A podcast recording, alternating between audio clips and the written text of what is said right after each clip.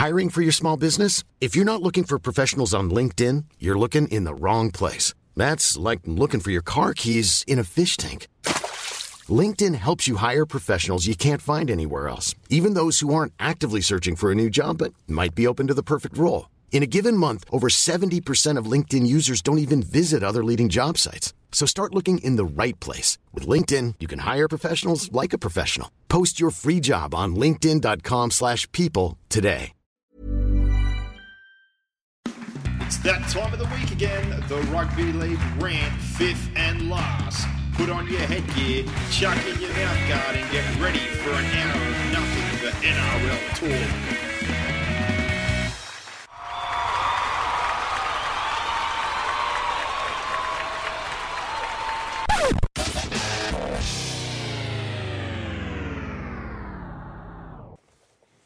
Here we are, Boxhead, and the grand final has been decided. It's the Battle of the West for the fourth time this season. Uh, it's not very often that we have a team that plays twice during the regular season, week one of the finals, and then meets again in the big dance. Two years in a row. Happened Yeah, last year, South so- last year. Yeah. I was trying to think back to another occasion. Um, I wondered, I didn't look at the draw today because obviously it's going a bit back, but somebody at work I said it to if it had been multiple times. Cowboys Tigers played week one in the old system. Yeah, they did. Yeah. Um, I don't know if they played twice during that season. Manly Roosters as They well. got back to one another. Roosters, Manly, yeah, I'm pretty sure that would have been another one. So, um, big effort, obviously, for Parramatta to find their way back. Obviously, hasn't been a smooth ride. There's been plenty of drama and plenty of noise along the way, but uh, for Brad Arthur and his troops, it's a great result. That's unfortunately not alcohol. Nah, it's a, a Coke Zero, not even sugar. No Dallas. Get a bit of that into you. But uh, outstanding by Parramatta to find their way back in, basically like we've said all year, is realistically, uh, you know, the last chance before a bit of a turnover and a bit of a change at their club. And, um, congratulations to Brad Arthur. And the Eels for the Penrith side, well, again, just as much congratulations has to go to them. Start the year without your halfback, miss him for the last five games. More origin players, more representative round players than anybody have had an absolutely He golden. missed, he missed actually half their games. he missed 10 games.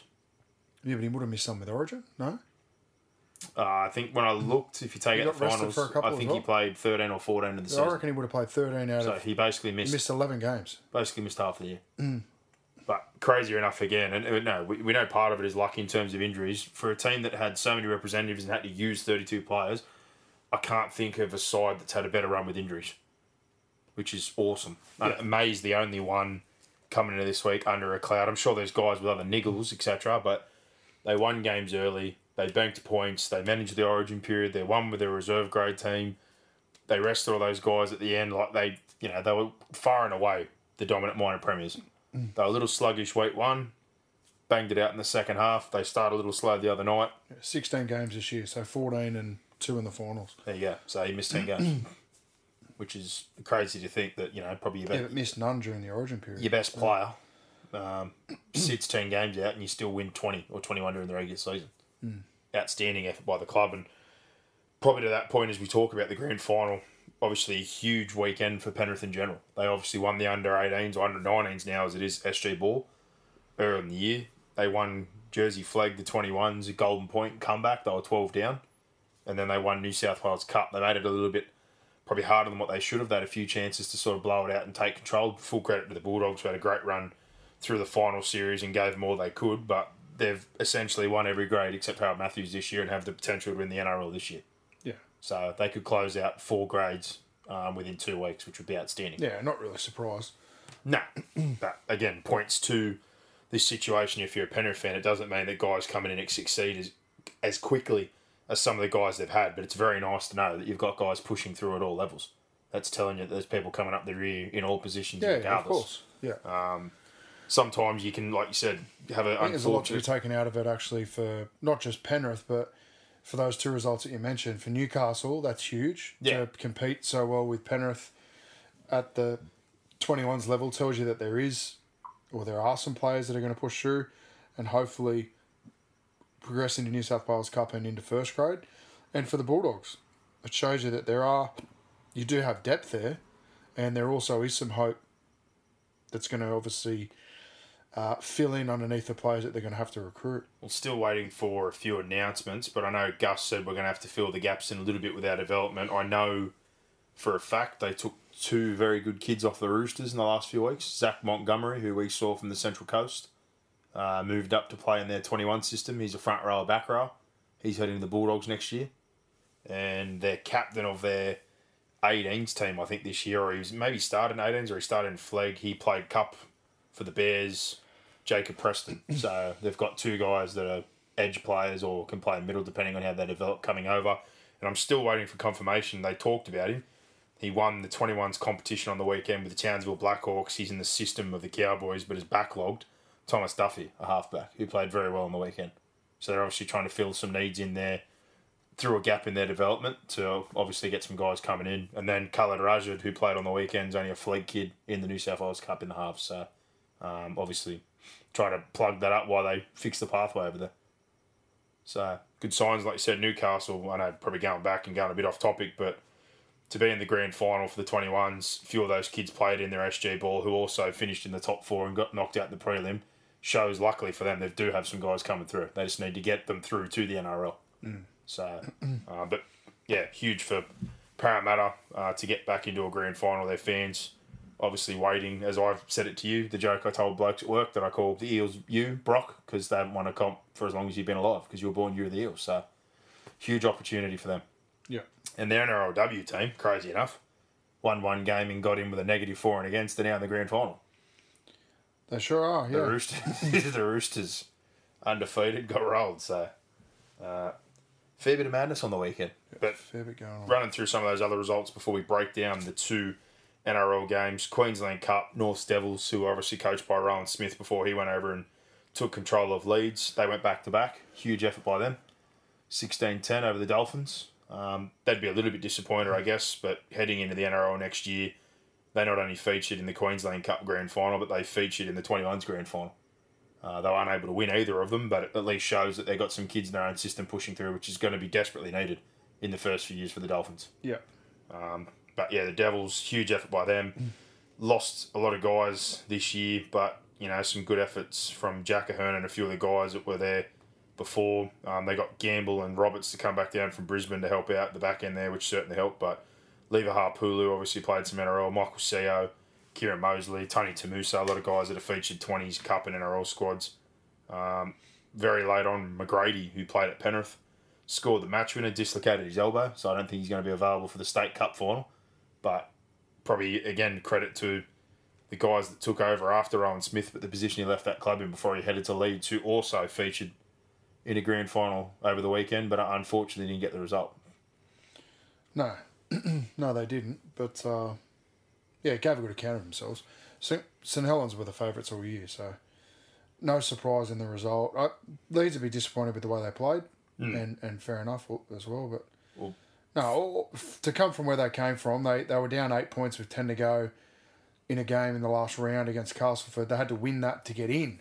So to win that and then to win two away games, particularly to beat Wigan at Wigan in a prelim, was massive. Uh, and to get beat by twelve, there's no shame in that. I think from where he's, where they were and where they've got to, an incredible coaching performance. Yeah, like I said, his fingerprints all over what he left at North there and the players that he had for a period of time. It's a great job and a good reflection and great result for him. Saints, huge credit for them, four in a row. Started with Holbrook, carried on by Kristian Woolf, who's obviously heading back to the Dolphins. Um, three competitions in a row for him. Yeah, Crazy. Huge. Um, they've rolled guys in and out. People have moved on, come back home, but um, they've obviously got Jonny Lomax. He's a fairly handy player. I think he got man of the match. Welsby is the young player. Um, I think he, he scored the match winner the other year, didn't he, during COVID? Jack Welsby.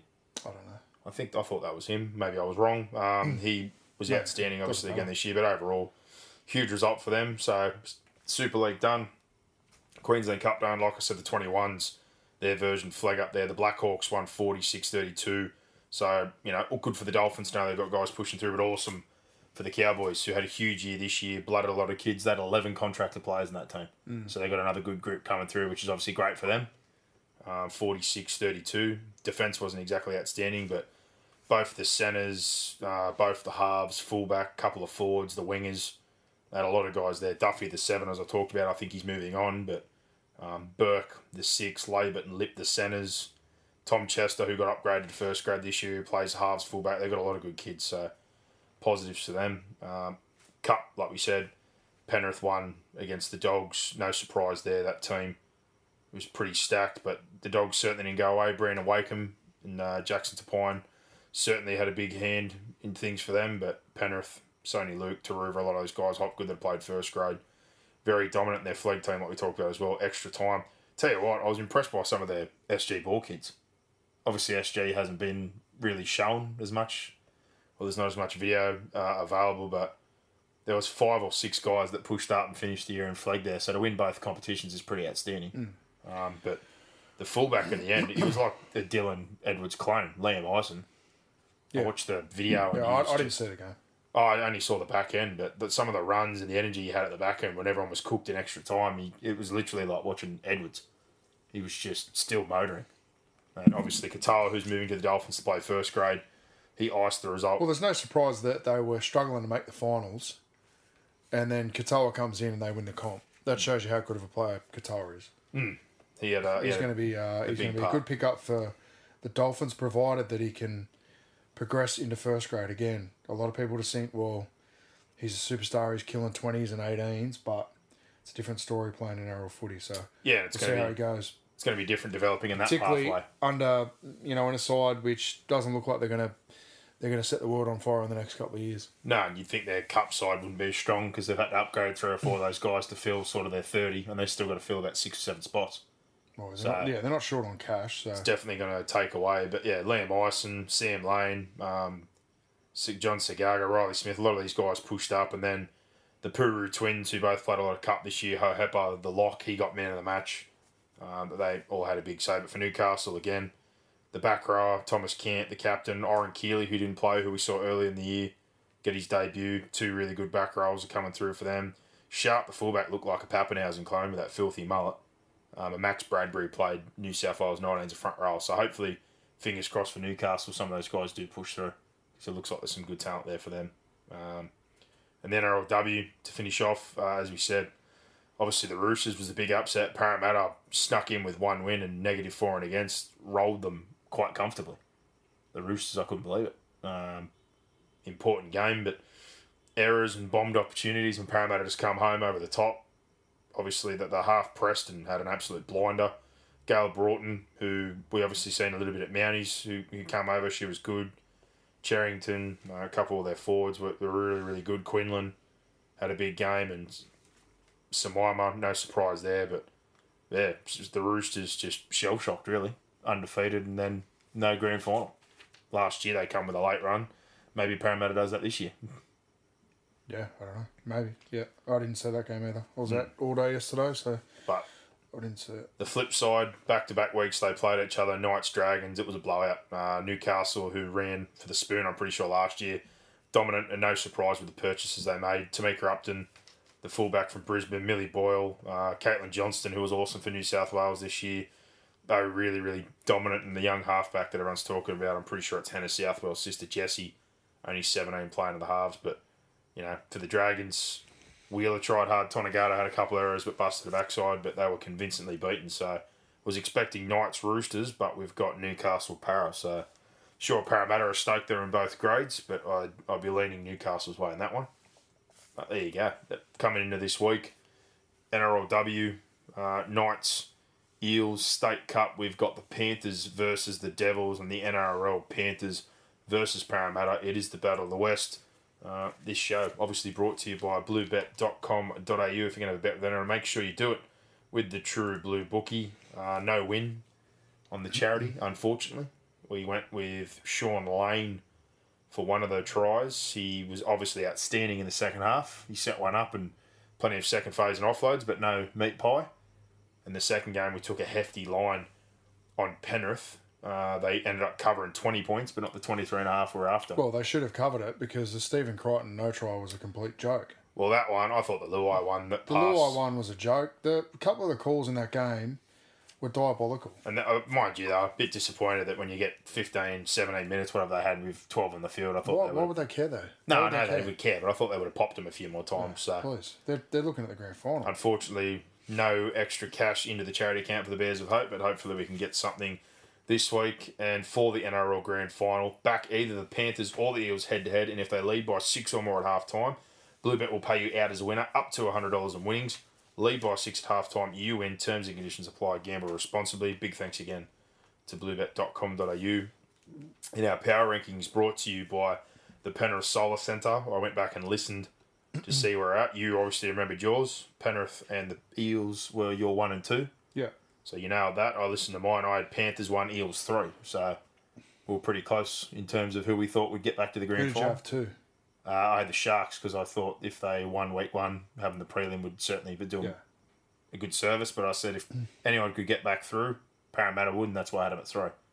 Didn't really have a lot of confidence, but they proved me wrong. So good on them. We are pretty close on that one. Just remember, if you're looking for solar, there's no one better than Penrith Solar Centre. Visit the website today or call 1800 20 29 30 to talk to Jake and the crew there. Uh, let's review these games. So, Eels 24 20 over the Cowboys. This one was crazy to me. Um, in terms of lineups, Cowboys, no surprises, 1 to 17. The Eels, we'll wait to see what happened. Bailey Simonsson did come in uh, for Opacic. I thought he'd flip him and Waqa Blake. He, he obviously stuck with Waqa on the wing, uh, Bailey in the centres. I thought Bailey did a really good job, considering. Um, and no surprises, they flipped Marata in and Matterson back to the bench, and Cartwright replaced Makatoa. Only a short stint for him, unfortunately, come up with an error, but limited minutes, really. They stuck with what you'd generally expect for them, which was a heavy rotation with the other two guys and playing big minutes with their middles. But the first half, honestly, um, yeah, I just really thought that nothing else could have gone worse in, in terms of their errors, how they were playing. You know, I thought the Cowboys signalled their intent from from the first set. They rolled seventy metres. They shifted off the kickoff straight around the outside of them. They were they were tad rattled. I think the only thing that was sort of keeping them afloat early on was the Cowboys gave away a couple of penalties to help them out of yardage, but their completion rate was horrendous. Um, they kept dropping the football. They looked fairly rattled, um, but probably the biggest upside you can give after the half that they endured, where they conceded 50 tackles in their own half, 20 plus inside 20, is they only conceded twice, and I thought they saved a heap. And watching it on sort of a quick replay, it's not really in the character of Parramatta this year to go back to back and defend sets and scramble well and, and hold on. I thought they did that. Yeah, but this is why the whole year we've been saying let's just see what they do in September. I think they've been warming to these games. They've known these games were coming. The big challenge was getting that second bite of the cherry, which they, fortunately, I think for them, obtained with you know some late wins and some losses from Melbourne, uh, and yeah, the, the game on the weekend was. Again, I, I don't know what to, to make of this game because I, I watched I watched Parramatta Cowboys and then I watched South Penrith and I thought there was a a fairly different not only style of game but just class of game.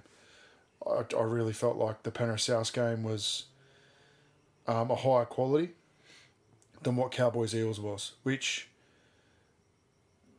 yeah concerns me a little bit if I'm an Eels fan for this weekend. That's my gut feel. That was that was watching it. That was just through, you know, my eyes. That's what I saw. Parramatta, like you said, scrambled really, really well. They completed it what fifty percent the first half. It Half, was half time, they were really if they're playing Penrith first half, 55, and then the second half, I don't think they made an error. they would have been down by eighteen at half time at least. They were 12 from 12 at one stage, and I think they dropped it. I think they got to the end high seventy, so huge turnaround. Yeah, I get that. At but Penrith or someone else They probably need to be good across eighty. Like, and then you look at Penrith South, and we're going to get to that. But the half of football that South had on Penrith first half, and they went in at twelve all. Yeah. Two So- completely, like you said, different things. So um, I think, yeah, for looking at them, probably the, the, the thing early on when it just felt like for the start, Cowboys were punching them in the mouth, really front loaded as we expected off those kicks, got stuck into on yardage, really trapped them. Those few get out penalties hurt, and then obviously Annesley admitted as much as what everyone thought that Mitchell Moses scrambles on play five, throws a forward pass Yeah, it was clear as day. you made obviously the point they still had to make the tackle. They all sort of stopped, but how that didn't get called in a game like that, I know on replay, a lot of people going, "What was it?" Yeah, but that doesn't make the call right. No, like I don't, I don't want. I'm not excusing It's the not. pass. it's not as bad, but that doesn't but you matter. still It's should wrong. go in and fold in and make the tackle. Yeah, but But also Get the call flip, right. to hear Graham Annesley go, "Yeah, well, it wasn't as bad." It's like doesn't matter how bad it is. It's well, fucking it could be a centimetre or you know in a ten game- metres. It's still forward. again, where a try was the difference Hmm. early on. We don't know how the game pans out because it happened early, but it's still four points or six points they shouldn't have got. Of course. So, Cowboys angry, but then again, a lot of people highlighting to the Cowboys who got the result against the Tigers early in the year. It's obviously not a finals game, but wins are wins Yeah, and losses are losses. I think look, people are drawing a bit of a long bow there to go, well, you've forgotten about that. It's like, well, Yeah, massive Yeah. bow. huge result, but that sort of, I think, neutralised things for the Eels a bit. They looked a bit flustered and a bit overwhelmed early on, but getting that sort of got them into the groove of things. Um, you know, after that, they seemed to settle in a little bit more. Jason Taumalolo was just a heat-seeking missile for Isaiah Papali. I reckon he got about three head knocks off him. He got him once early. He ran over him a couple of more times. How he didn't go earlier for a HIA, despite the hit later on in the half, which has obviously led to the sin bin, was beyond me because he was rattled much earlier than that. But it probably proves the point that we talk about all the, all the time. When they get into these finals games, things sort of go out the window or things get a bit looser in that regard, obviously. I think Cameron Murray's had multiple knocks across the finals and just probably only gone off once. Yeah. So different games, different circumstances, higher stakes. Also have to say on that Taumalolo one, I know he had multiple charges, but I reckon if they got through that he would have got a grade one. And they would have made sure he got to play. Probably. I think the fact that he's out and eliminated, that it was very easy for them to whack him with a grade Yeah. two or whatever and hit him with three games. We'll never know. I don't think they would have hit him that hard, but We'll never know. um, that was obviously a big turning point, but full credit to Parramatta. I thought they managed that period pretty well um, with the sin bin. To be honest, it obviously ended up leading to them, I think, conceding once during that period. They got back to back sets off that. Um, straight away, they got to that spot we were talking about in our preview, that half back rower spot, and Chad Townsend just sort of panicked. They didn't really need him to come in, but he jumped in front of his back rower. Matterson, he's obviously got the great hands, tips outside that space, and Reagan Campbell Gillard grabbed what would be the first of two tries and an outstanding performance for him. But 12 6 with the sin bin, you really felt like, okay, considering all they've been through, um, you know, they're right back in this. But full credit to the Cowboys again. They get an error not long after. Waqa Blake uh, obviously come up with one, or actually, no, I think I've got the wrong one here, but they just obviously flip things around. Leilua comes on and come up with a, a bit of a short side play there. Another bit of controversy. I know Moses claimed he was held. I didn't have a problem with it. I thought he, He was held the play before. I still think he It was it. it was held and pushed over, and it should have been a penalty. But it shouldn't have been a penalty. The try shouldn't have been disallowed because it happened to play before. Hmm. So once the touches and the referee allowed that play the ball to happen, then it was yeah, it was dead in the water. I, hmm. They still should have solved the play on the short side. But yeah, he, he held him and pushed him over, which was illegal. But solve the, again, solve the play. Yeah, and that come again, like I said, they scored points, Parramatta, and shot themselves in the foot again. Reed Mahoney throws a forward pass. They stopped Taulagi, play three. Then they made another error, which obviously led to that try. But, um, you know, I also give some credit to Robson there, who showed open, jumped back down there and sort of sold that for the pass. But, you know, back into the half there, they jagged the penalty goal to get things back to even before half time. But there was multiple instances on watching that in replay. Gutherson covered up a couple of times. Then I got to the outside on one. Bailey Simonsson holds on. Like Parramatta, really probably should have copped at least another two or three tries in that first half. So considering all things heading to half time, what we just talked about with fifty five percent completion rate, the errors, everything that sort of went against them, and then fifty tackles inside 50, 20 inside the twenty for the Cowboys to be twelve all was outstanding. Yeah. And then obviously we go to the second half and it just completely flips.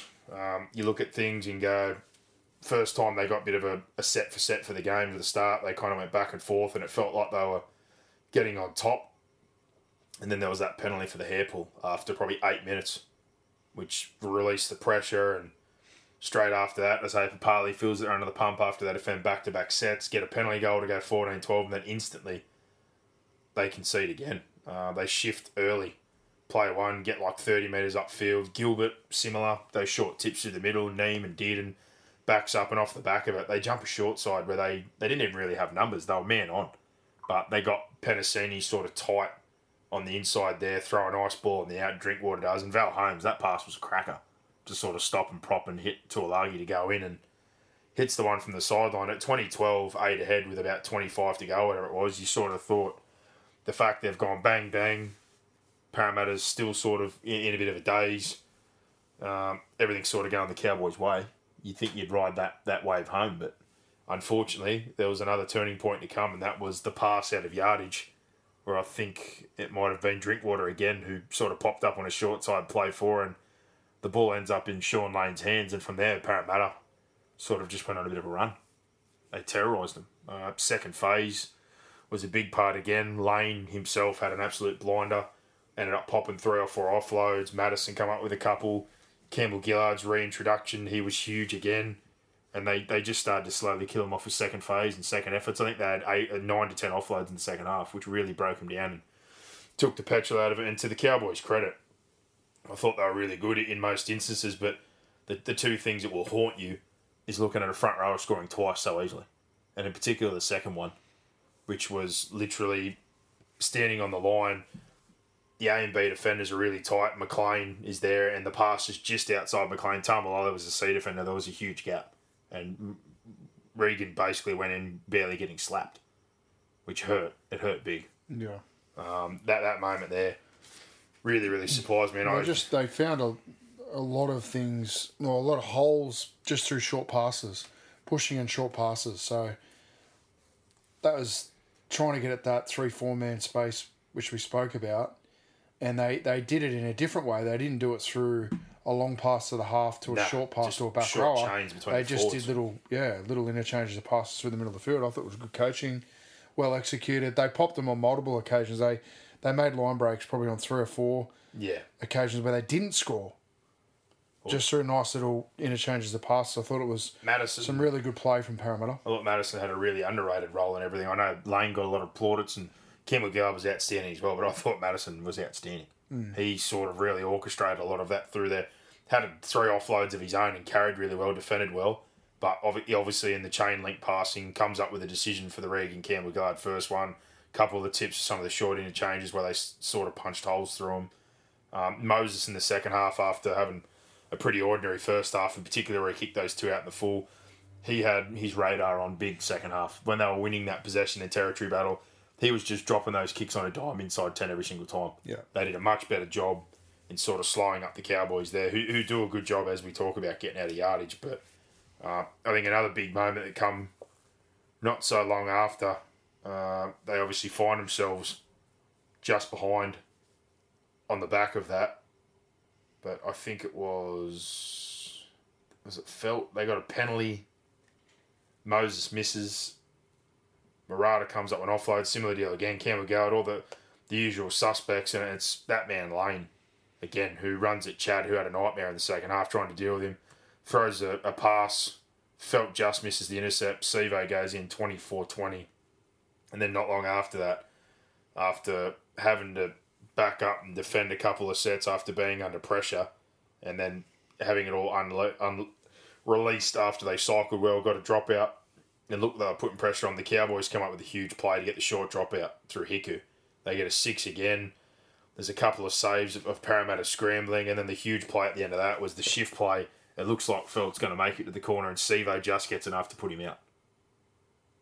So off the back of a good period there, and feeling like the, the, the Cowboys were coming That's the for it. Feldt one where he, he stepped actually stepped out before Yeah, Sivo got it there. But took just enough to make sure that was probably going to go. That was with about eight minutes to go. Um, and then you finish off from there. They obviously end up closing out. They, they have to scramble multiple times. They have to back up, like I said, for a couple of repeat sets. They were 12 from 12. They completely flipped, like we said, what they were going to do. Townsend had a really smart play from dummy half where he got Matterson, which got him a penalty and brought him down in yardage. Drinkwater cut inside, and I think Bailey Simonsson got a bit of him, and Gutherson again covered up. Six again, they had three sets in a row, and then Chad, after coming up with a very smart play, had a bit of a brain fade. He saw space in behind because the line was up. He wanted to kick for Feldt, but Lane again, huge play, knocks it down, and Dylan Brown gets the ball. yeah, Um, and they had one last chance in the last set. They had a six six tackle set, three one outs. I thought this is going nowhere. They ended up getting two coast to coast shifts and getting down there and having a crack at him. And unfortunately, then I spilled the football. yeah.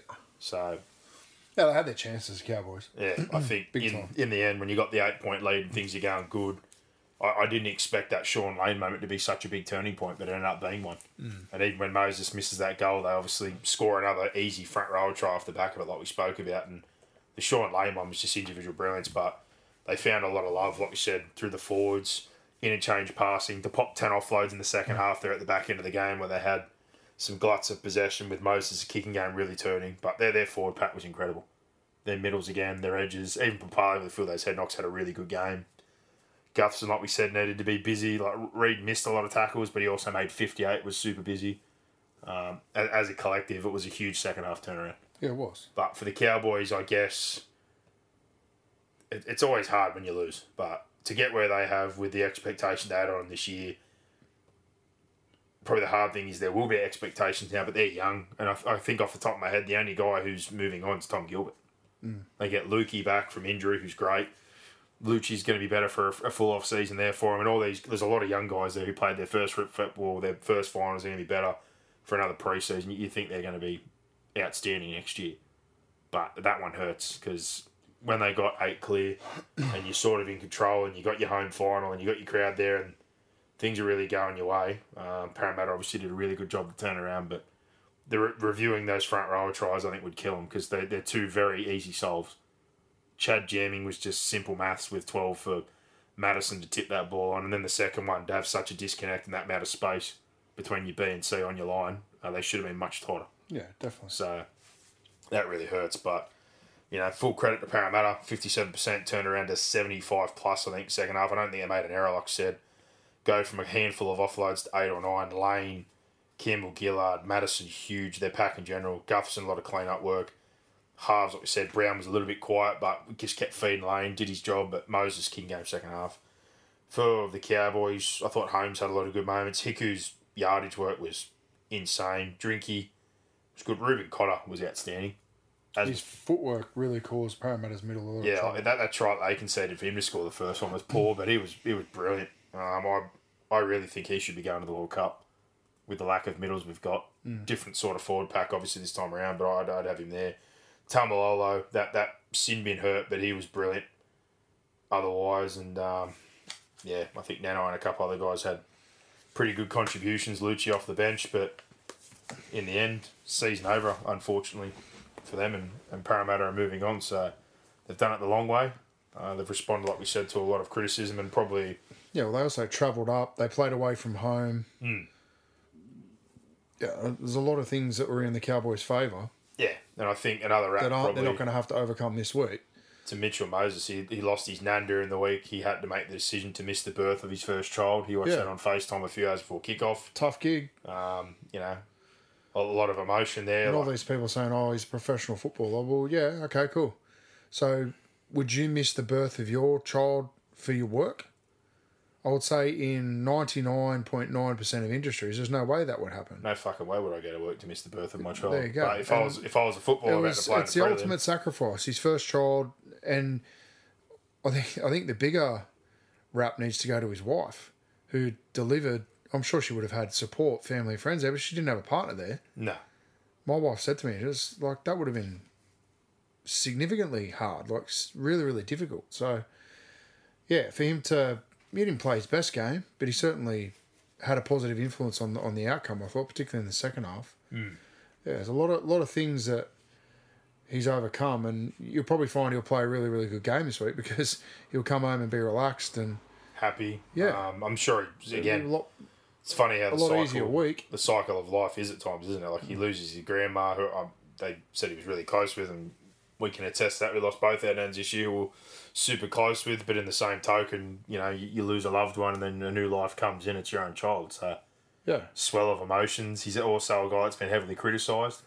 He's finally got him to a grand final. Whether he wins or not is a different story. matter, but it's he- a he- team sport. Exactly, but I'm saying he's there, and it's just it's a huge week. So I'm sure for him it'll be all positives this week, Yeah. um, and be able to enjoy all that, and hopefully, like you said, play a good game, and you know who knows. I hope he kills it. he might be the one That was a good game. finally gets to end this curse and all the. You know, talk around Parramatta Sevens and the club in general, waiting 36 years for a premiership. You never know Yeah. they've gone the hard way. So it's not that they're not battle hardened and ready for it. But yeah, for the Cowboys, we'll uh, review their season after we talk about those games. But I guess yeah, a lot of key points we brought up for both sides ended up being the case. But yeah, their, their forward pack stood tall. Campbell Gillard again. I know I don't want to keep harping on it, but at the time, how the fuck he didn't play Origin? I don't know all the talking, all the bullshit around it. But Freddie Fittler just should have sorted out whatever that was. He he should have been playing for us. And with the guys, I that we've- was the heaviest on that. I couldn't believe that he wasn't playing. Mate, I was with you the whole way. I couldn't believe he was there Well, either. it's not an Ja- argument about who was Jacobs, who said Jacobs it. and Saifiti fucking played. That's ridiculous. That's more. Absolutely, absolutely ridiculous. It was, yeah, it was very obvious what should have happened. Hmm. But he'll be one of the first ones in the World Cup squad. We'd hope so. Well, with what we're missing, I don't see how you couldn't. Like, it's yeah, he has to be going to the World Cup. You, you would hope so. Has to be. Um, but we'll leave that one behind.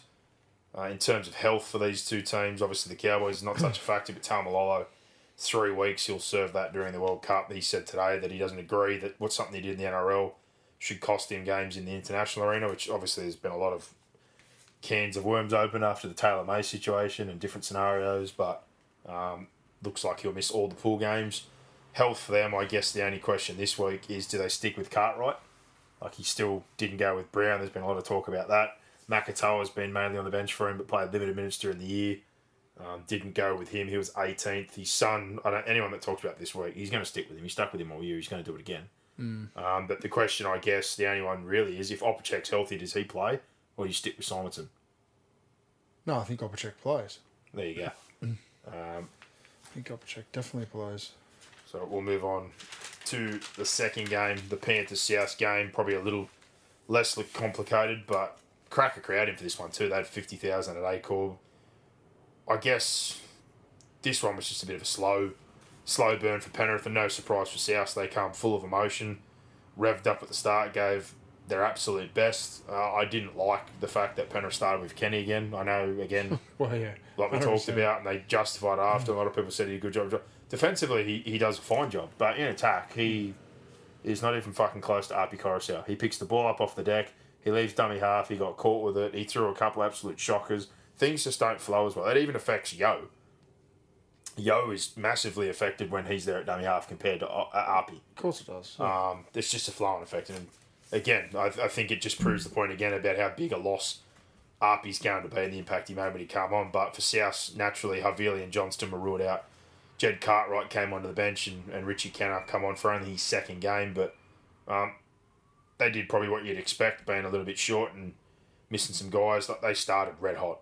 They loaded up. Their line speed was great. They got to Nathan early a few times. Cameron Murray was outstanding um, for the whole 80, but particularly early. They really moved the point of attack. They shifted to the ruck. His tip ons. They punched their nose through a few times. And I, I thought early doors in particular, they did a really good job on the back three. Obviously, it's hard to pick when they've got their full back three, but particularly Dill and Toto early, they got stuck into, and Staines obviously isn't as physical or much to handle, but um, you know, Penrith, to their credit, defended a couple of back to back sets.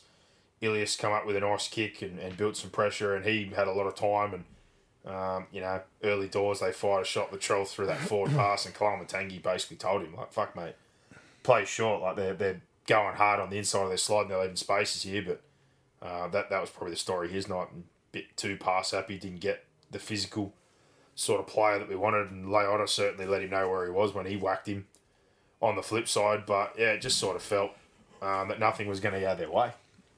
The first try was the no try for, for Tago. They had that bounce off the kick, and Luai, he did grab him, um, so that one was fair enough. But good ball. Not too long after that, you get Murray again with an outstanding play. The ball Cook drifts across, and it's a knockdown that leads to Cody Walker, which full credit to him. You got to be there to take advantage of that play. But yeah, there, there was multiple of those to come after that.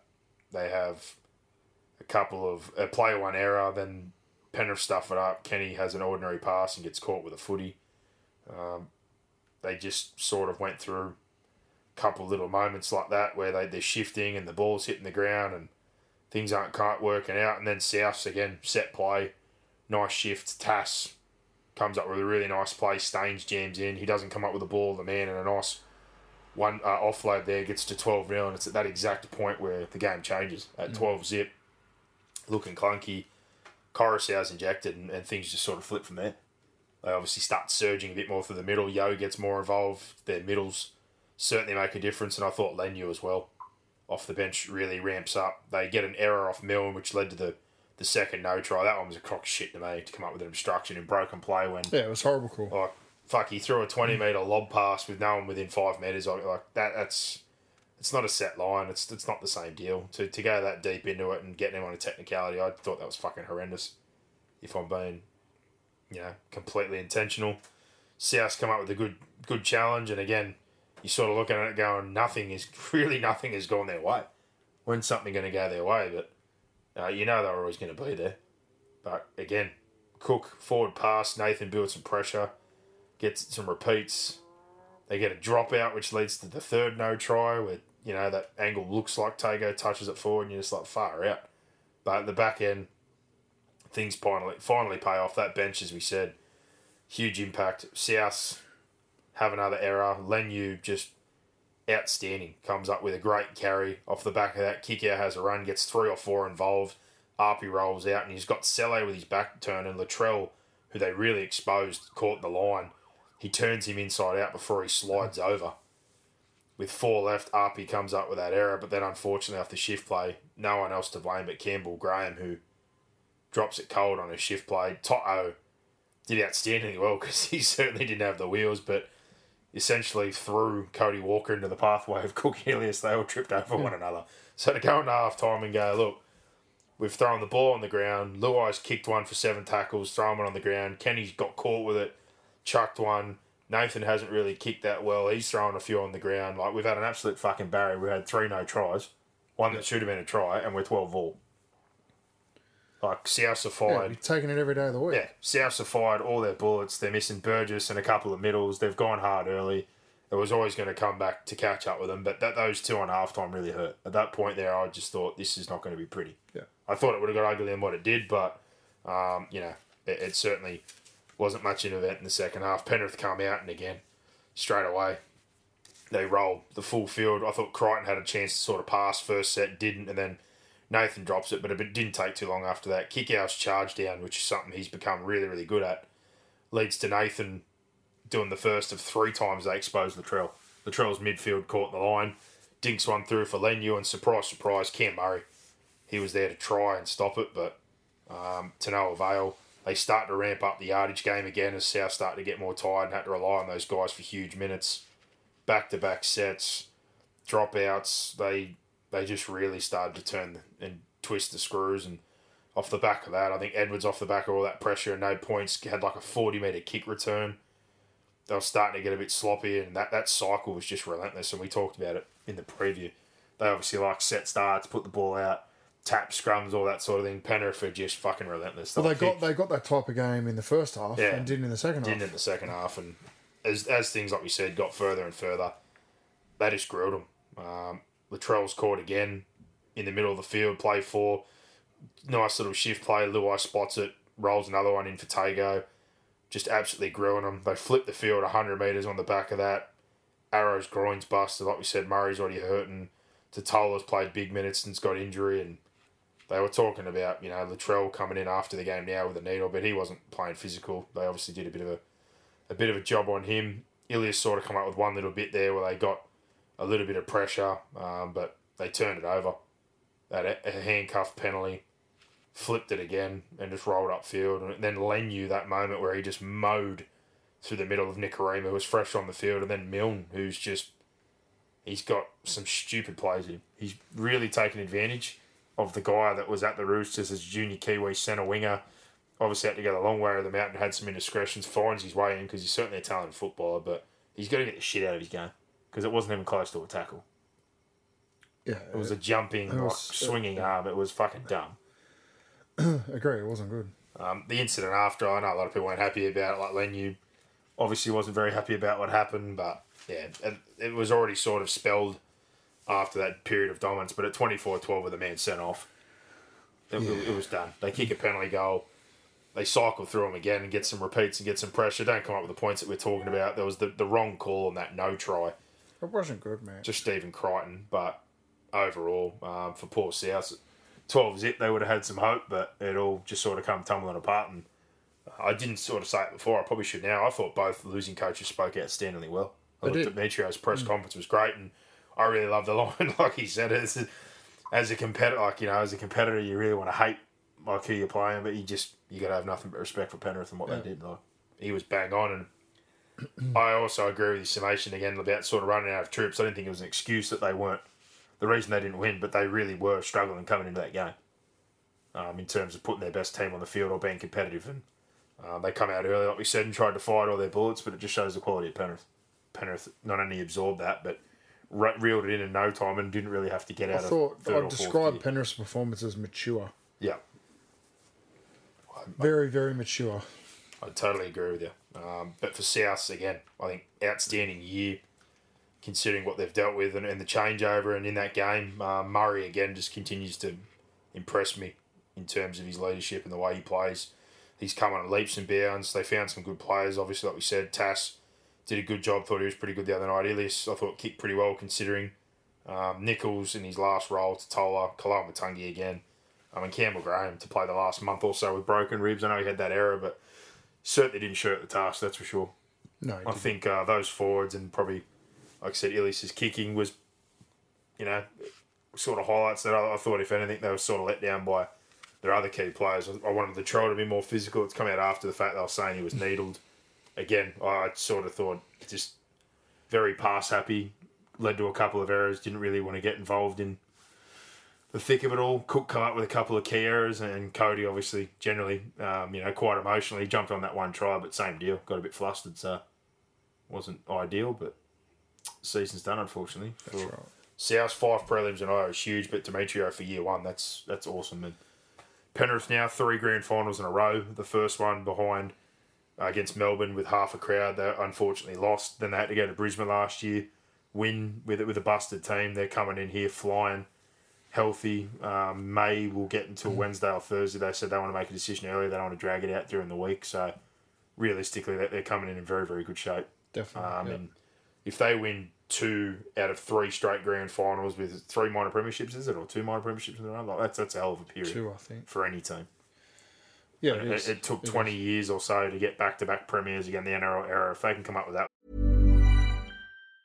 Planning for your next trip? Elevate your travel style with Quince. Quince has all the jet setting essentials you'll want for your next getaway, like European linen, premium luggage options, buttery soft Italian leather bags, and so much more. And it's all priced at 50 to 80% less than similar brands. Plus, Quince only works with factories that use safe and ethical manufacturing practices. Pack your bags with high-quality essentials you'll be wearing for vacations to come with Quince. Go to quince.com slash trip for free shipping and 365-day returns.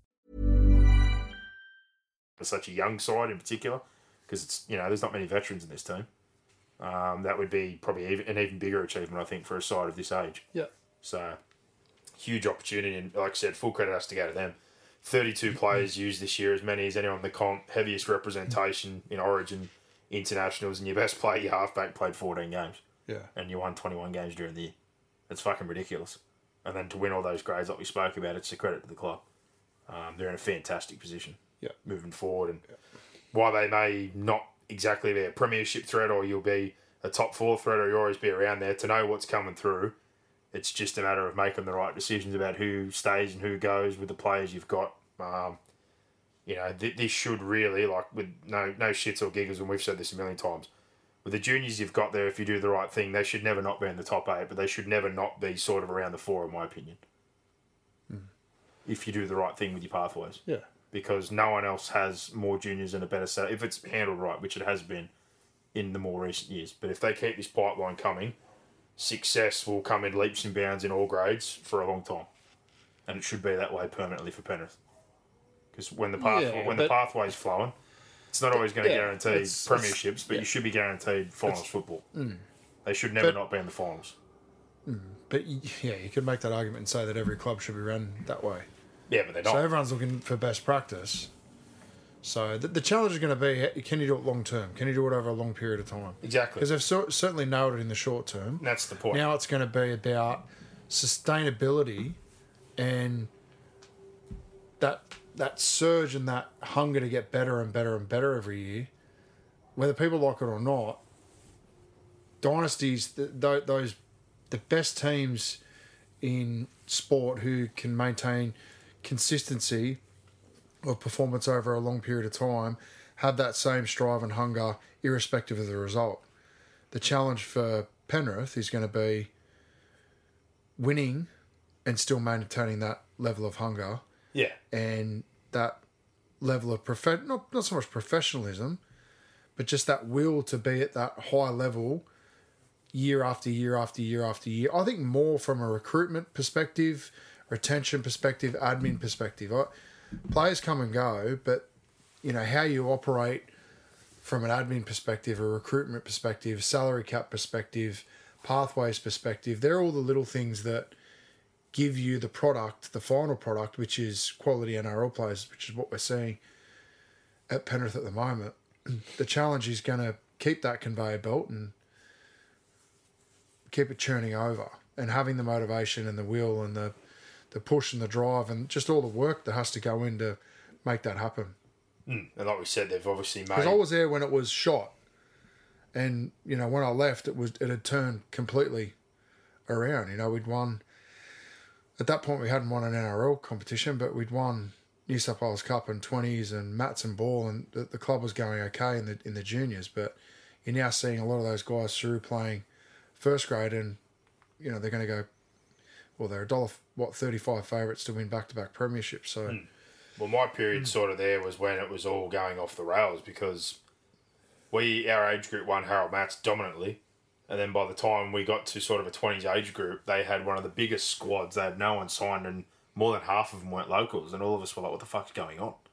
Blokes were going to Para and the Sharks and all over the joint, and it really got off the rails. But obviously, after that few years where they built things back up and got on track, was it 2013 or 14, they won their first NYC, then 15, and then they were sort of always around the money, and now we've just seen it flow through I all think they won grades their first NYC a little bit earlier than that.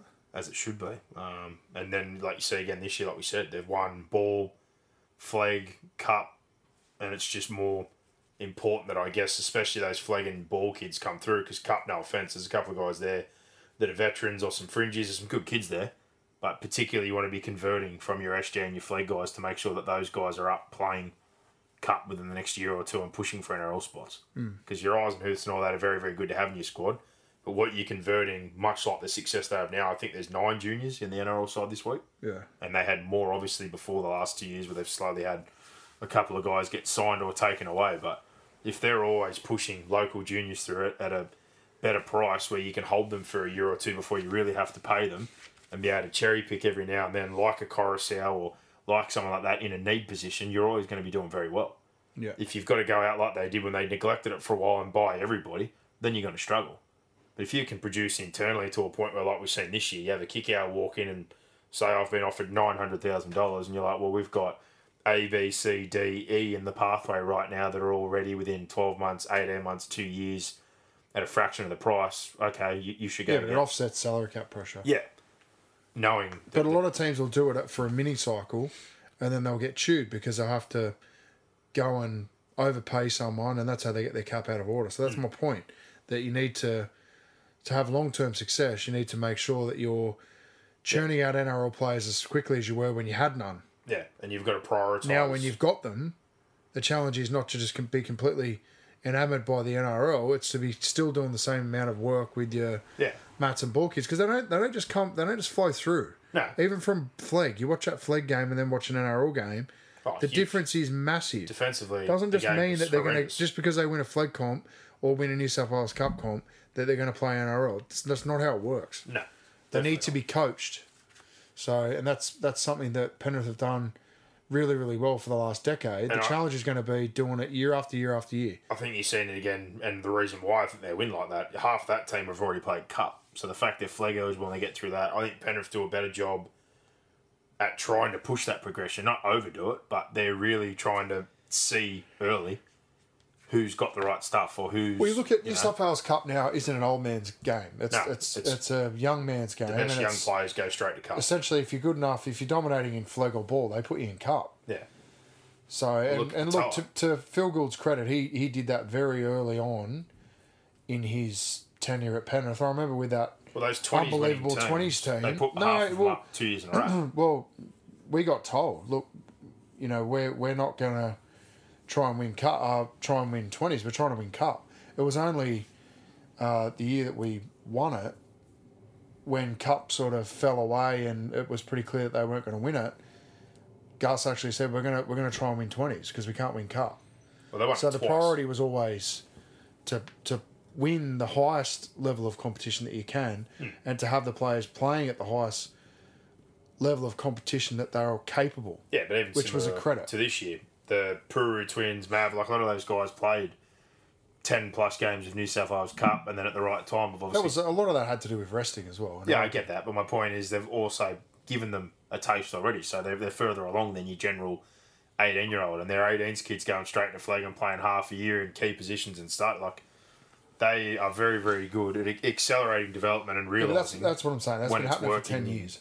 when it's not working, and um, yeah, they're in a hell of a position. But wrapping that one up, like I said, I, I thought their bench was a real difference. Api and Leniu were huge points of difference when they got on the field. Uh, Dylan Edwards was fucking incredible as he always has been. He's just that bloke just doesn't look tired. He never looks tired. Toto, um, I thought he had a I thought Edwards was the best player on the field by a mile. yeah. Well, when I was listening to Fox and they said Nath was the man of the match, I was like, well, that surprised me because he had a few ordinary kicks early on and made a couple of mistakes. He was better in the second half, but Yeah, I don't think I don't think you need to compare. I just, Dylan Edwards to me was the best player. It was the the old easy argument though about oh the halfback and what well Yeah, fuck. great. Well, they're not watching the game. It's the easiest way to pick it, but yeah, he was better in the second half. Toto was outstanding as well. Fish and Leota did a good job, and Yeo come to the fore a bit more. So and kick out, um, his intent was incredible. He was fucking just ironing blokes out. Yeah. he was really really good. But for South, Murray led from the front, like I said, a lot of those other guys there. But um, yeah, then we move on now. We've got first versus fourth, the repeat of the Battle of the West. It's going to be huge interest. I think the tickets have sold very fucking quickly on all releases so far. Don't know. We've got ours, so we don't have to Uh, worry. we're members. I know a few mates today that were para fans that missed out. There you go. So, Ouch. I think they go on sale general public tomorrow. well, I told all the other day when that first lot was still out. Well, the games were going like just buy. They were there, and a few of them waited, and it went down to singles. So I think they've sold very easily. Yeah, But we last saw it. in the morning. we saw it in 09 when Parramatta went on that run. Like we were at a home game with your mate at the time, and they played the Tigers. Were- I think they'd lost multiple games in a row. There was barely five thousand people at Parramatta Stadium. Yeah. Come grand final day, there was eighty fucking thousand gold jerseys, and there was a handful of purple ones. There's plenty of fans for both sides here, hmm. so I think it'll be a very very good crowd. Hopefully a bit of a 50-50 split, and hopefully a good game to reflect on that as well. But I'm really looking forward to it. We obviously last year we were denied for the first time a grand final due to circumstances out of our control, but I couldn't think of a better reintroduction to a grand final after two years of COVID. Um, the Storm Panthers one was sort of a bit of a non-event. I was very happy with the result, but half time that game was pretty much done, and it was half a crowd. This crowd should be very hostile, and I'm, I'm extremely excited for this weekend. I'm counting down the days. I really am. But moving on from those two, uh, review of the seasons for these two teams. If I can find my page. We'll start off with the Cowboys, who finished third in the regular season, fourth after being beaten on the weekend. Their over under was seven and a half. I had the over, you had the under. Um, players used, they were one of the better in that regard, considering their representation, because injury wise, they were pretty well off. They only used 25 players, 17 wins, seven losses, fourth in attack, second defensively, and their away record was 8 and 4, which, as I said again, obviously a real That's key huge, point. yeah. But led by Payten after a tough year last year, there was questions around him and Taumalolo. There was questions around the purchases of Townsend, Hiku, what Holmes could do, um, you know, why they bought Dearden. But you look at it, every box that was ticked was a winner. Chad Townsend, as we talked about, turned out being the perfect buy for that team. Sort of pulled all of it together. Um, they went to a lot of old school training, he said, and just hardened up and got fitter and worked on defense and got the reps in there, and that certainly paid off. Taumalolo was back to being his best. Holmes in his centre position, I think, was close to the best centre in the competition and showed that quality. Hiku was great, and then the overall growth in other players like Drinkwater didn't start the season in there. Now he's got an extension and turned out to be a key piece of their spine. Robson went to another level, did and was fucking outstanding. In his Origin game, he was great. Cotter to move from hooker after the injuries he's had into the front row role and do what he did. Um, you know, Taulagi Gilbert, McLean might have had his best years, and then you throw in the kids like Luki, Nanai, and Griffin Neame at the back end. Um, it was just positives all around for them from the year Mm. in terms of results, growth, Well, just development. Squad. They all developed yeah, development, leadership. well and- ahead of when we thought they would. Yeah. And played more than competent first grade on a consistent basis. Well, That's why they 100%, they got all prelim. where they were. So And could have easily won the prelim. of that projection, you're sitting there now going, not only did they Well, play, the, the difference is now is that everyone's going to have Yeah, a look at you over the off season. Yeah, Right, expectation, and people are going to know what's coming. the huge upside for them though, I guess, is you're further ahead than what you think, and similar to a Penrith the other year, except they didn't get to a grand final. You're young, you've got everybody there. There's not much heading out the door. I think the only thing they haven't sorted out yet is Jordan McLean. But I, I think if he thinks someone's going to pay him big money, he's probably sadly mistaken. I, I'd be staying right where he is and taking a bit of a haircut to be a part of that team. Other than that, the only person leaving is Gilbert. They've just won the flag comp for the second time in a row with 11 contracted kids.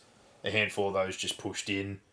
Um, they're in a great position for off contracts moving forward. Um, next year, there's a couple of guys that are that are off, but they've got, like I said, centers, halves, fullbacks, forwards, wingers. They've got a great group coming through, and the window well and truly is opening.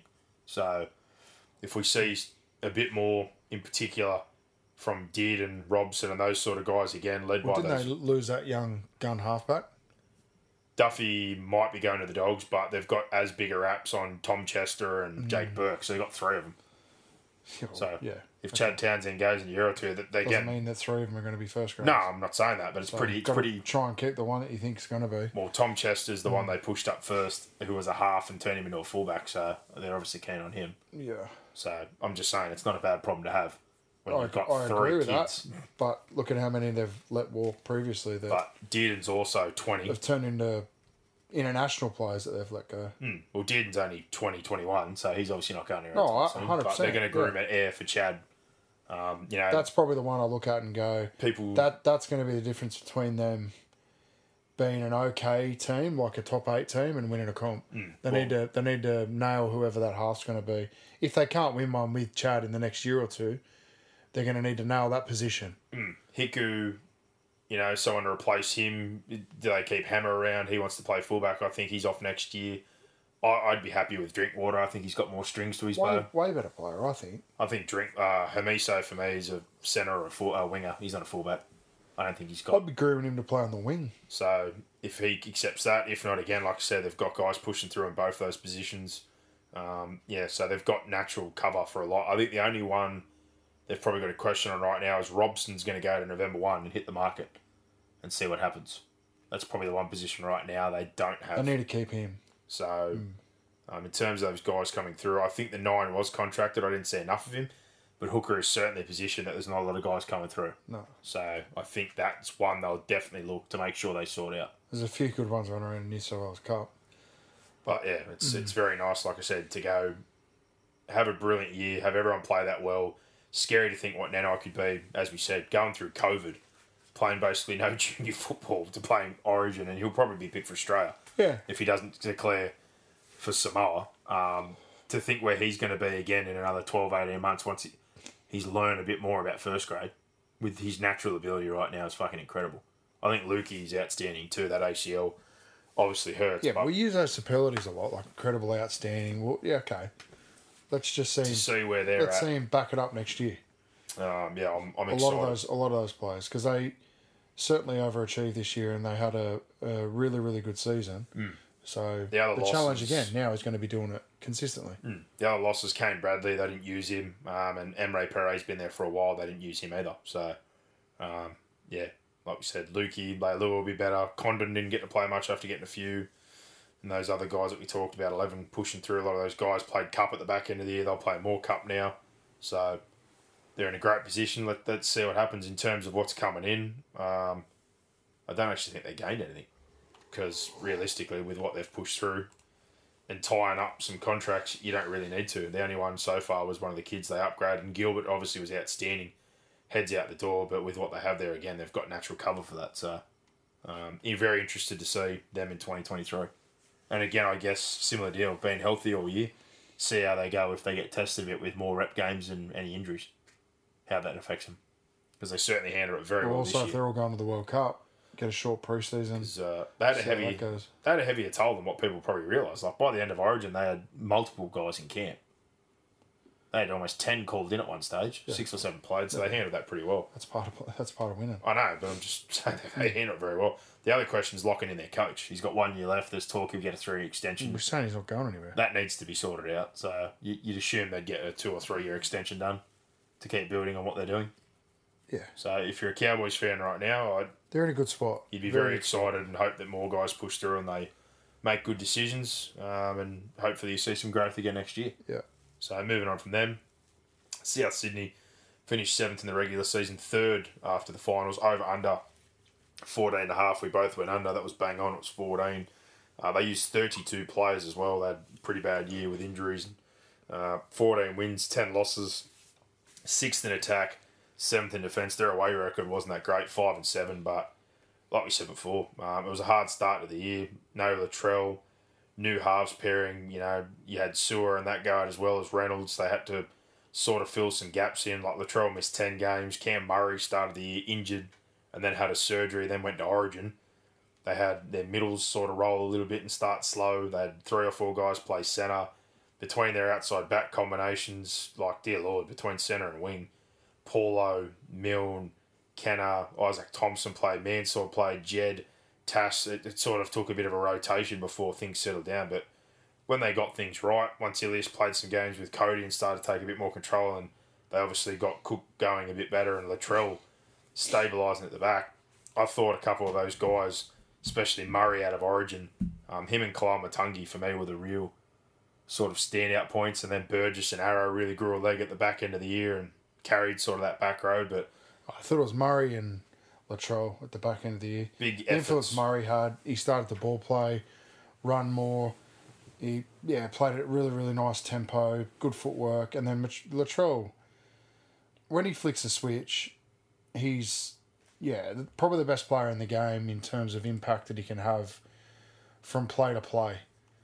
Like just just within one play, he's the most brilliant and damaging athlete I think we've got in the game. I know we've got you know Tedesco and Edwards and but they're guys that do it non-stop. Non like their motors are incredible. Hmm. What Latrell can give you in short bursts is yeah as, as good as anyone in the game. I think that's that's sort of the next step. I think for Latrell is how do you have that same impact and increase your volume within a game. That that's got to be yeah, and a lot of people were criticising him out of the weekend, just like they did post the Roosters game, the last game of the regular season. But when Souths get beat in the middle and you allow halves to kick into a corner, it doesn't matter which fullback it is, no, they're going to have a really, really hard time having an impact on the game. I, I could see some of the criticism in and around he didn't inject himself a lot throughout the game. I think a lot of that was because Penrith took a lot of juice out of him, just putting him in a corner and bashing, bashing him and I, being I still physical think he could do a better job in his clean-up work in the back though. He, Well, that's more to the point than my original much- point. yeah. The, the, that takes capacity. Hmm. You can't just do that. You can't just flick your fingers and do that. You need to be doing it all year. And I think, you know, he, he didn't have a consistent year in terms of week to week football. no, so he needs a big off season. Big off season. And that then ho- if he hamstring. stays fit, hmm. my lord.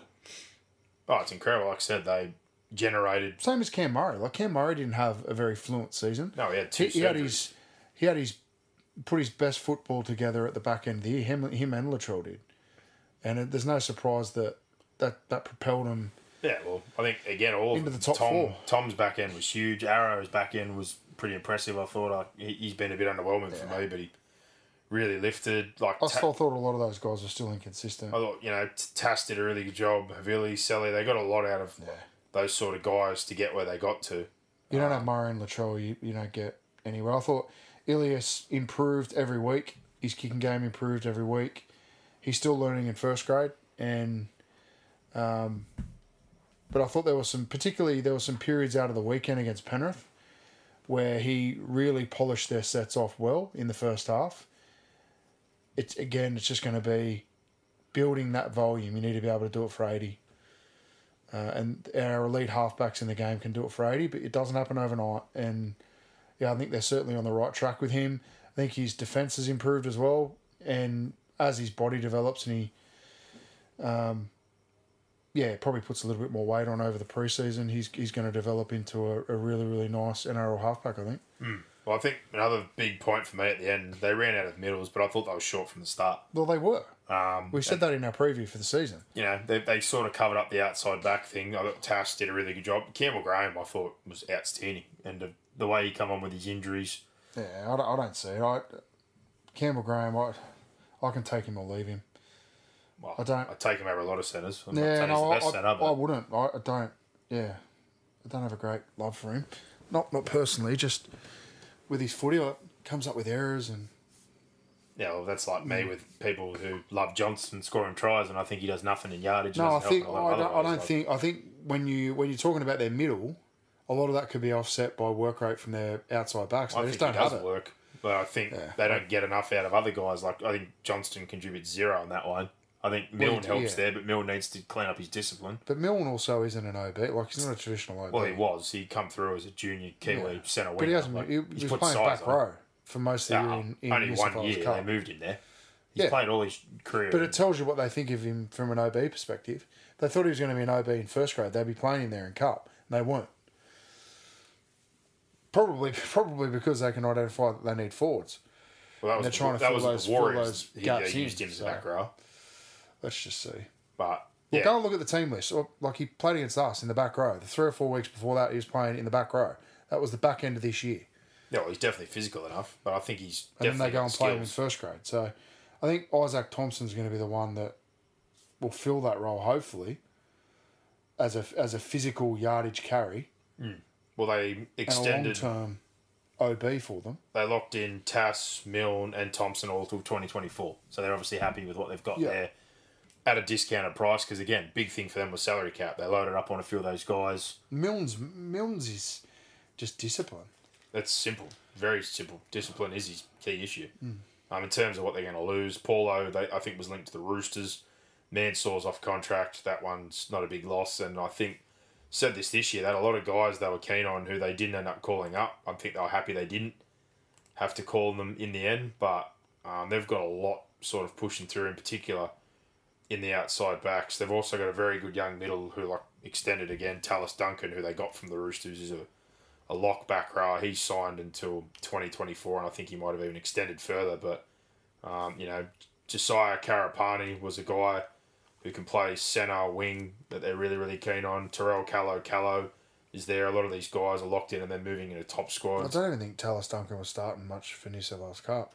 I think he played half a year, but he's still only 19. So, Hmm. Um, but they've got big raps on him, obviously, and they've contracted him all the way through to 2025. So, um, yeah, they've got a good Big investment. good sort of group, and Ben Lovett was a guy who played a lot of cup at the back end, who's a back row. But I think for them, they need to hit the market. What's leaving? Nicholls is leaving. Nikorima is only half a season, but they're short in the middle. As soon as Tom Burgess or someone gets injured, they're short there.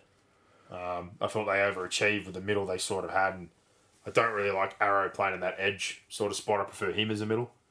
Um, so in terms of what they do there, you know, they, they looked like they wanted to use Host at the start of the year, but he was injured, but similar deal. You, you need somebody to probably come into your forward pack and provide a bit of value with the salary cap with what they've got, whether they can find that on the market. There's a couple of big names who are off who can't find a club at the moment who are pretty cheap.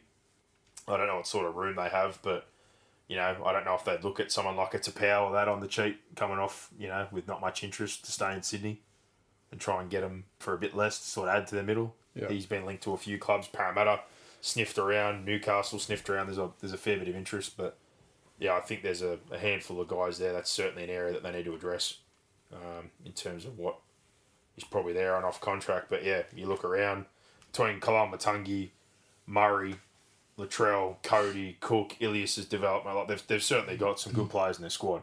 But as we know, when you make decisions on salary cap with some of those guys, uh, you sort of tie yourself up a little bit and they filled in some holes, but need to see a bit of growth and push a few more of those kids through, I guess. Yep. But yeah, forwards, I think, is definitely a spot they need to find some value. I think we said that last year though as well. Yeah, well, I, I didn't think they'd make the grand final with that forward pack, but they did. Um, and again, with Made a prelim and Nicholls is mo- they've got to a prelim and Nicholls is moving on, and they're pretty much in the same spot again. So they definitely need some guys to push him Yeah, like Or- and Nicholls, he, he's not an exciting first grader, is he? But he just Nah, gets get a job, him. That's what I mean. You sort of need to find a way to plug it and looking at the, That's more where I'm at with Campbell Graham. Like I just, yeah, I, I get it, but I everyone's oh he's outstanding. I, I just I don't see it. I don't see the Oh, I'm more saying I thought the he improved a eliteness in that. You know, like I, I think they put him into the Origin camp. I couldn't believe that they put him into Origin camp. I, But I'm looking at the off contracts here, like I said hmm. about money wise. You know, but I think he's a better player than Tass. I think he's a better player than. He probably gives you a little bit more than Johnston does. He's not as good a finisher as Johnston. But you need to have balance in your outside backs as well. Like who's giving you the yardage work? Who's doing your finishing? Who's, you know, you need to have, have some versatility and different strings to your bow across your your back five. Hmm. well, that's why I think yeah. Particularly when you've got Johnston and Latrell who aren't really going to work out of yardage. Well, Latrell has weeks where he wants to be physical, and there's other Yeah, weeks he's more but finesse. But We're talking about long term and consistently, yeah, across yeah, the type of and that's team my sort you're of thing to with. Johnston. It's, your identity. it's all well and good to be happy with the finishing, which is great. But you know, a lot of that happens on the inside for him to crash over. But when you're struggling to get out of the backfield consistently, and you're also lacking in your middle, um, yeah, but I'm not. I'm I- not going to go I and move Johnston. no, I'm not saying about moving Johnston, but you need a bit more. I think Campbell so you need it. Need to get it from the other players. I think Campbell Graham does try in yardage. I think Milne tries and yardage. Thompson certainly could help in that regard, but yeah, Tass in that area. But um, that's the decision you make. But same deal being lighter on the forward pack. They're not really compensating in either area. They're a bit low on both sides of that. And that puts a lot of responsibility on guys like Murray and that to probably do more than what you want them to. so Cook.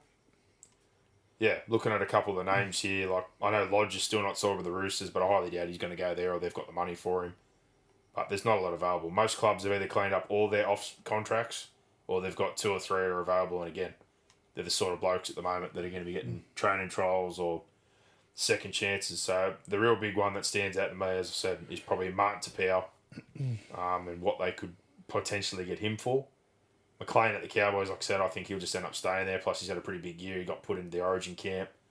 Um, and the only other real name, sort of standing out more for a depth perspective, he was at South previously. He played juniors there. Was Kazuski at the Dragons. I thought he was pretty good depth for them. I don't think they utilised him enough. I think South could do worse than pick up another veteran like that to put in your, your top thirty. He's a good player. Um, still not re-signed there, but again, he's not going to cost you. That's for sure.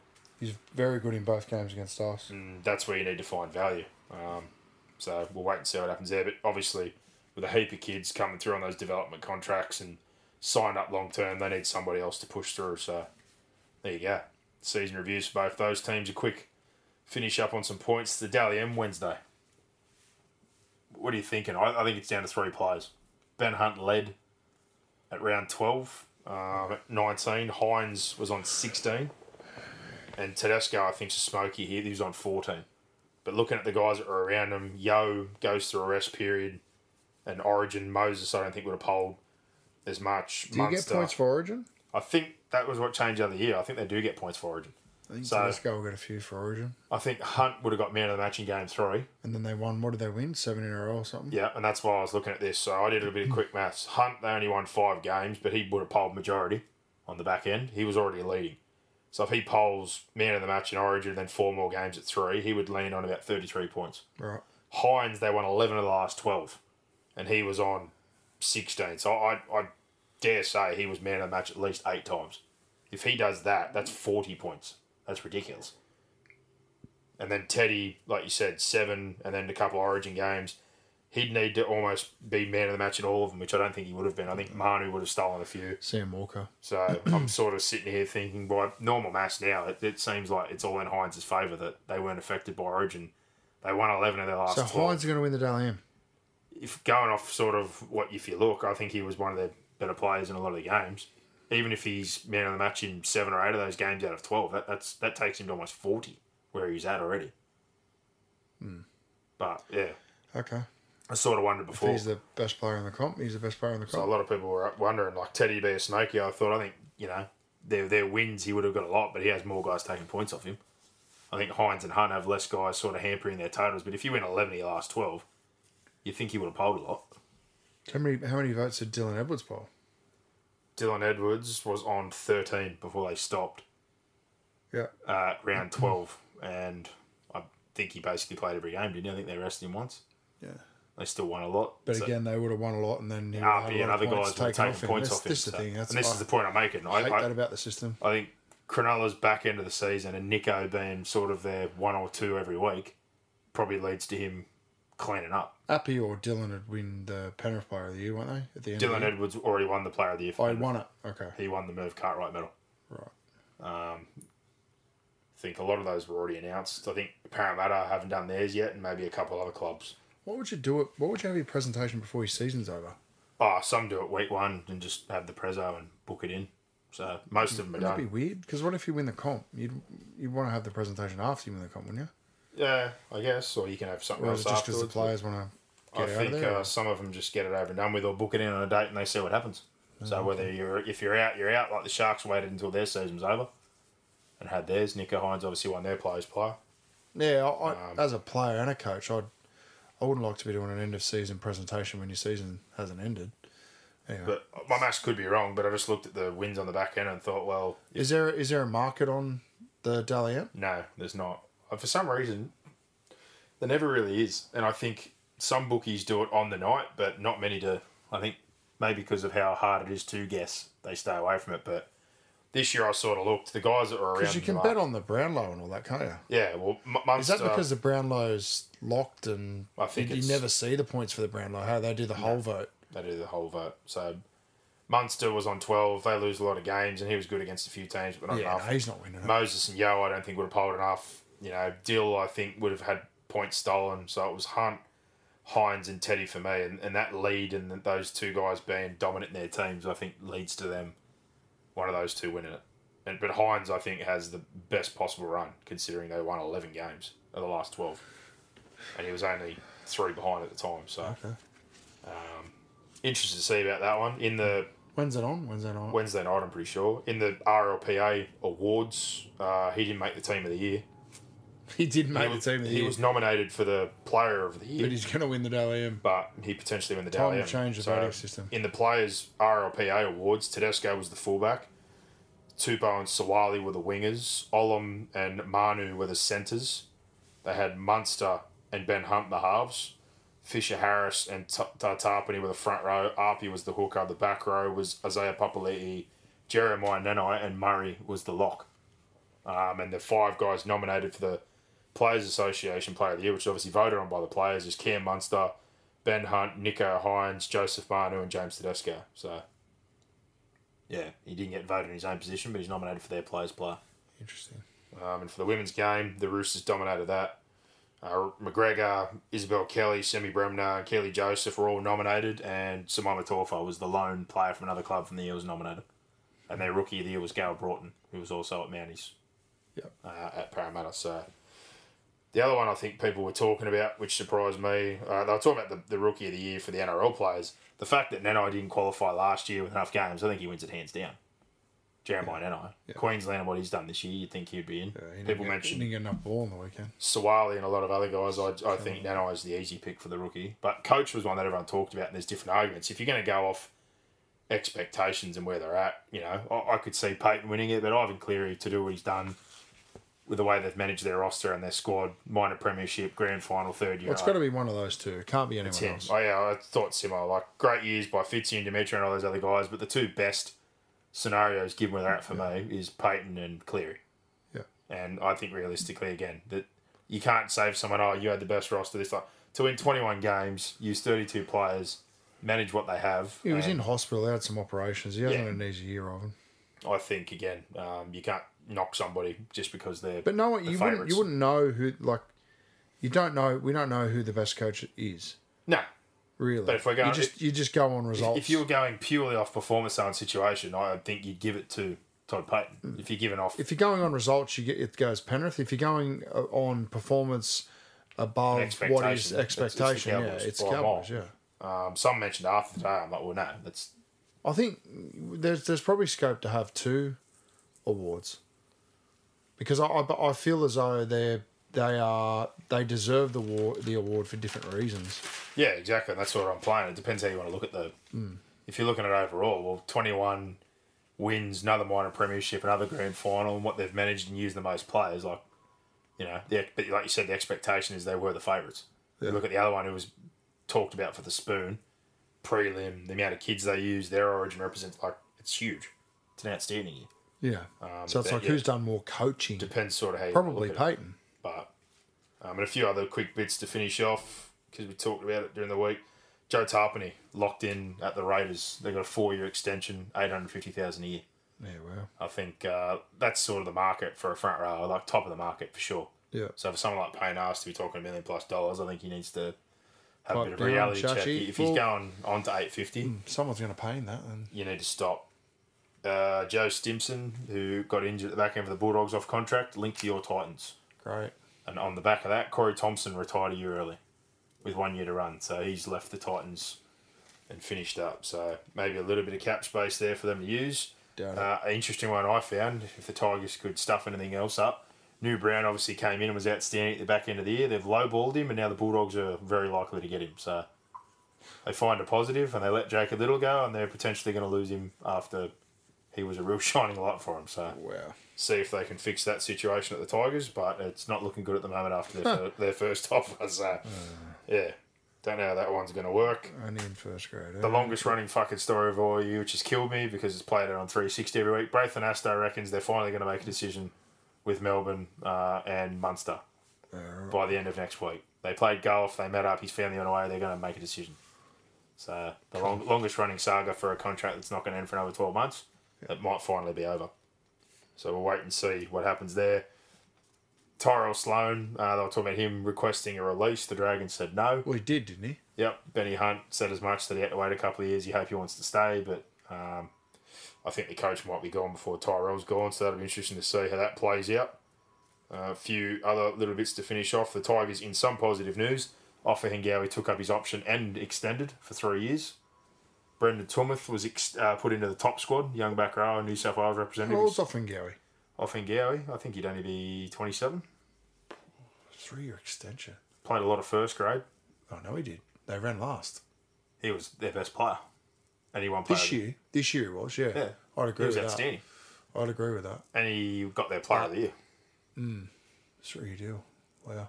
Uh, Tilmouth upgraded, Brendan Tilmouth, good young back row. Yeah. Signed a two year deal. He joins first grade next year. That's That says everything that's wrong with the Tigers to me. He gets a two year deal, Offering Offengowie gets a three year deal.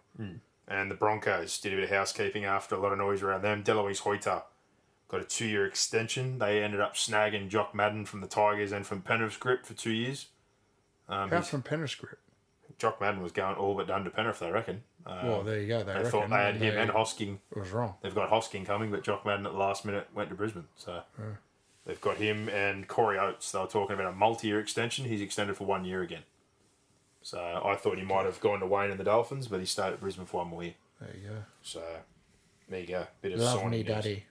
Bit of signing news. Um, but that's everything. Run through those grand finals of all those lower grades. We've got our matchups for this week. We've reviewed the two finals clashes from the weekend. The seasons of the two teams eliminated. Left now is uh, a huge weekend of rugby league, but the grand final, how good. Battle of the West come this Sunday. It's the Panthers up against the Eels, and the market as it stands for now with bluebet.com.au, the Penrith Panthers uh, heavy favourites, $1.36. The Eels are three fifteen. The line I think started at seven and a half. It's now at eight and a half. Um, so you get a dollar ninety five minus eight and a half for the Panthers. You get a plus eight and a half, a dollar eighty five for Parramatta. So obviously some Parramatta fans uh, nibbling at that one. One to twelve, the Panthers are two ninety five. One to twelve, Para up four fifteen. Thirteen plus two forty three. The Panthers eight forty for Parramatta. Um, the over under was at 37 and a half is now 38 and a half. It's supposed to rain all week. I don't know what Sunday looks like, but again, it was supposed to rain a lot last week. It didn't really. And then I guess your try scorers, no surprise. To'o and Sivo are the two short favourites. We usually like back rows in big games. So looking at the odds there, Papali'i, Martin, those sort of guys, they're fives any time. but looking at first try scorer, Kikau would be the favourite back row at $15. There you go. So he's sort of the one you're looking at there. And I guess our other market we generally like to look at is the uh, the Clive Churchill. No surprise that I'm sure that Nathan Cleary is going to be the heavy favourite in that one. I don't think there's a market here just yet for that, but uh, yeah, I think uh, he- he'll be somewhere around the three and into the twos by kickoff. I'd say. That's ridiculous. I think. It's uh, too short. Yeah, well, mo- most I'm assuming someone will make an offer around that one, as it generally seems to be around the joint. But um, yeah, what your thoughts on the market or the line? You think it's about right? Eight and a half in their matchups. Parramatta won two during the year. Yeah, I don't, Penrith- the seven and a half line I would have taken. Eight and a half's a little bit different. yeah. I, I sort of mm. thought It eight, swung the market. eight Dollar eighty five. swing. Seven minus seven and a half Penrith. It was a dollar eighty five, dollar ninety five Penrith, and then now that's gone up, it's flipped the other way. So the point dollar ninety five Penrith, dollar eighty five Para. Well, So that point has actually flipped the market in terms of who's shorter. So yeah, I, I'd I'd happily eat eight and a half Penrith at this point in time, but yeah, see what happens as the week goes on. and like I said, we'll, I we'll- don't I don't have a really strong feeling except that I just think the best two teams are there, and I just I think Penrith are just on another level if they play their best footy. So Mm, like we said for both teams, Opacic obviously uh, one that they'll look at. I don't think they'll change their bench. If they do, it'd be Makatoa again for Cartwright. I don't think he's going to change his stance on Brown. He wouldn't put him in now after not playing him at all. yeah, So, I mean, he'll stick with his young bloke, no doubt about that. Taylan May, uh, like I said, they want to make a decision early in the week. No surprise. I'm sure they just want to know, you know, if they're going to go with Staines or him. You'd assume. I thought Staines did his job last he'll week. go with May if May's fit. May Yeah, will play. obviously, but I'm saying if they, they're going to make a call early, they're not going to wait and hold out. They reckon. So, I think uh, I think internally you think they'd have a pretty good idea of where he's at. Yeah, But yeah, there we go. That wraps us up, big boy. But those odds brought to you by bluebet.com.au. If you're going to bet with them, make sure you do it with the true blue bookie. And as has been across the whole finals, Panthers or Eels head to head. If they lead by six or more at halftime, Bluebet will pay you out as winner up to $100. Lead by six at halftime, you win. Terms and conditions apply. Gamble responsibly looking forward, like I said, to the State Cup clash as well. I said it this week. I'm interested to see a market on that. Hopefully later in the week. I think Penrith will be heavy favourites in that one. well, thanks, Scoop. Thanks, Scoop. Come, mate. Bloody hell, Penrith will be favourites. Thanks. Mm-hmm. Looking here, no, got nothing else. Any other stories? Any recommendations? Anything for the punters? I got nothing for you. You got nothing for me? No. Oh, and the last things I guess we finished off. Taumalolo, like I said, got the three weeks. Taane Milne got six. Caught that. Yeah, He was up for seven if uh, he tries to fight it. So I think that rules him out of the World Cup altogether. He was going with Fiji. He'll probably miss oh, Taane Milne, yeah. their three pool games, maybe a quarter. So he might be able to write four off before next year. Maybe five. They'll have a warm up game, surely. So, yeah. And then others that were over the weekend, obviously Kikau, just a fine. I think that's fi- uh, right. And Luai wasn't charged at all, which at the time, again, I didn't think much of it. He got put on report, but Who got cho- Luai got charged? got put on report for, For a high what? tackle during the game. Okay. I didn't think it was that bad, and they didn't end up charging him or finding him. I can't remember it. Yeah. So uh, it was a bit of an arm over the top when he come across to Campbell Graham, no result. So Okay. there you go. Charity account, like we said, eleven hundred and two dollars and fifty cents. This is our last swing. Hopefully, grab something for the Bears of Hope this week. Thanks to bluebet.com.au. Those final power rankings brought to you by the Penrith Solar Centre. And uh, what are we going to do? We're going to come back on Thursday Yeah, and do our in-depth preview, Yep. break down the game. sounds good. We're going to do fan questions, like we said at some point, or Yeah, we can do that. squeeze them in one night or that night or something. Yep. Whatever you want to do. Well, there you go. So for now, looks like we'll be back Thursday, but there you go. Breakdown of those games, season reviews, and a bit of rugby league news. We'll be back Thursday for an in depth breakdown of the NRL Grand Final between the Panthers and the Eels, and we'll chuck in some fan questions. Um, and then after that, obviously, we've got the big game on the weekend and the World Cup to follow that, which we'll have a little bit of a chat about on the back end, along with our review next week of the grand final and uh, wrap up of those last two teams, obviously featuring in the grand final. But for now, enjoy your week and enjoy your rugby league. Bring it on. Give us more. Give us more. Where are you going? Where? What, what, what, what, what's going on here? Is that it? Is that it?